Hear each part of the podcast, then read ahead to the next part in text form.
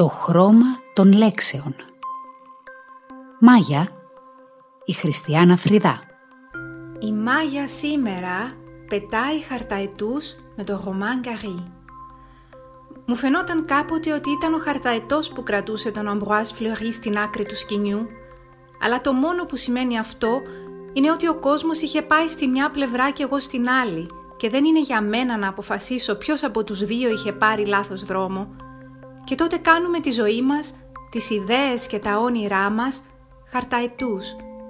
Τι είναι η χαρταετή; Ποιος είναι στα αλήθεια ο συγγραφέας Ρωμάν Καρί και ποιο δρόμο επέλεξε να πάρει; Η χαρταετή είναι το τελευταίο μυθιστόρημα του Γάλλου Εβραίου συγγραφέα Ρόμαν Κάουετς, που γεννήθηκε το 1914 στο Βίλνιους της Λιθουανίας και που έζησε από τα 14 του στη Γαλλία. Σε αυτό διηγείται με αφοπλιστικό λυρισμό και εφηβική αθωότητα τη ζωή ενός ορφανού αγοριού στην Ορμανδία, του Λούντο, που μεγαλώνει κοντά στον εκεντρικό θείο του, Ambroise Fleury, ο οποίος, τραυματισμένος από τα γεγονότα του Πρώτου Παγκόσμιου Πολέμου, βρίσκει παρηγοριά στην κατασκευή και το πέταγμα χαρταετών. Ο Λούντο, στα 9 του χρόνια, γνωρίζει τη μικρή Πολωνή Λίλα, που μέλει να γίνει ο έρωτας της ζωής του.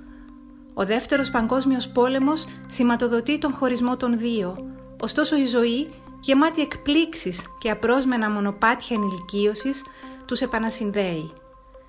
Στο βιβλίο η χαρταετή δεν είναι παρά η μεταφορά για την υπαρξιακή αγωνία και το συναισθηματικό κόσμο των χαρακτήρων, που ενώ κινούνται ελεύθερα με τόλμη στους εθέρες, παραμένουν δεμένοι στο σκηνή, που ενώ περιπλανώνται στα γήινα, προσπαθούν να εξισορροπήσουν τον ιδεαλισμό τους με τη σκληρή πραγματικότητα.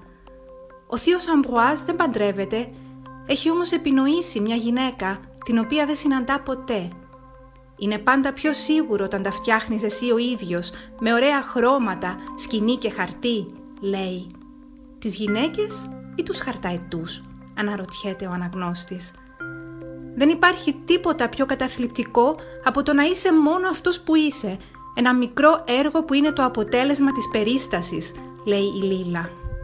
Φράση που παραπέμπει ευθέως στον παράδοξο και ενηγματικό Ρωμάν Καρί, που πεδίωξε και έζησε μια ζωή την οποία ο ίδιος επινόησε με απαράμιλη ευφυΐα και ευρηματικότητα. Ανατράφηκε σε δύσκολες συνθήκες αποκλειστικά από τη μητέρα του, η οποία, όπως ο ίδιος περιγράφει στο βιβλίο «Η υπόσχεση της Αυγής», τον φανταζόταν σημαντική προσωπικότητα. Υπηρέτησε στην αεροπορία της Γαλλικής Αντίστασης εν καιρό πολέμου, σπούδασε νομικά, έγινε διπλωμάτης, σκηνοθέτης στο Χόλιγουτ και βραβευμένος συγγραφέας, ερωτεύτηκε μυθιστορηματικά τις γυναίκες, παντρεύτηκε δύο φορές, τη μία με το αστέρι του κινηματογράφου Jean Seberg και έζησε τη ζωή ενός rock star λογοτέχνη της εποχής. Η συμπερίληψη του έργου του στη μυθική συλλογή La Pliade του εκδοτικού οίκου Gallimard το 2019 αποτέλεσε την ύψιστη αναγνώριση της ποιότητας και της σημασίας της γραφής του.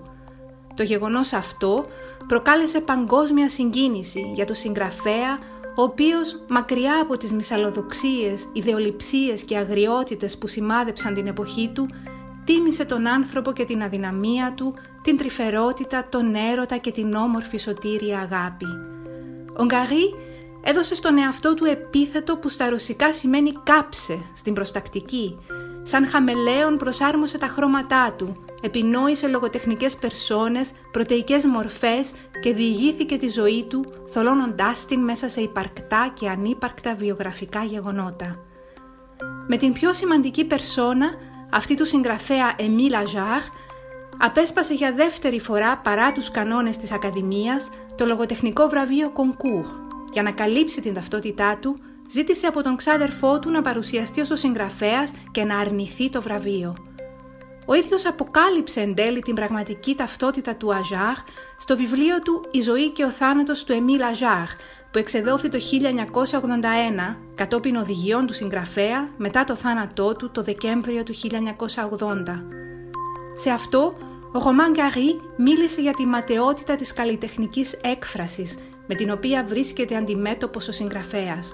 «Κουράστηκα να μην είμαι τίποτα παρά ο εαυτός μου», πρόσθεσε. Έκλεισε την αποκάλυψή του, αποχαιρετώντας παιχνιδιάρικα τα εγκόσμια. «Διασκέδασα πολύ, εις το επανειδήν και ευχαριστώ». Και μετά αυτοκτόνησε με ένα ρεβόλβερ. Η Μάγια σκέφτεται πως ο Ρωμάν Γκαρί στην πραγματικότητα δεν επέλεξε ποτέ κανένα δρόμο. Επέμεινε πεισματικά να πετάει στους εθέρες τους χαρταετούς του που τον κράτησαν παράδοξα στη γη, διασχίζοντας όλους τους δρόμους και πλάθοντας τη ζωή του σαν μυθιστόρημα. Όταν αισθάνθηκε πλέον τη βαρύτητα της γης, όταν ένιωσε ότι δεν είχε τίποτε άλλο να μας πει, κάηκε. Έδωσε ο ίδιος το δικό του μυθιστορηματικό τέλος. Τι λέτε;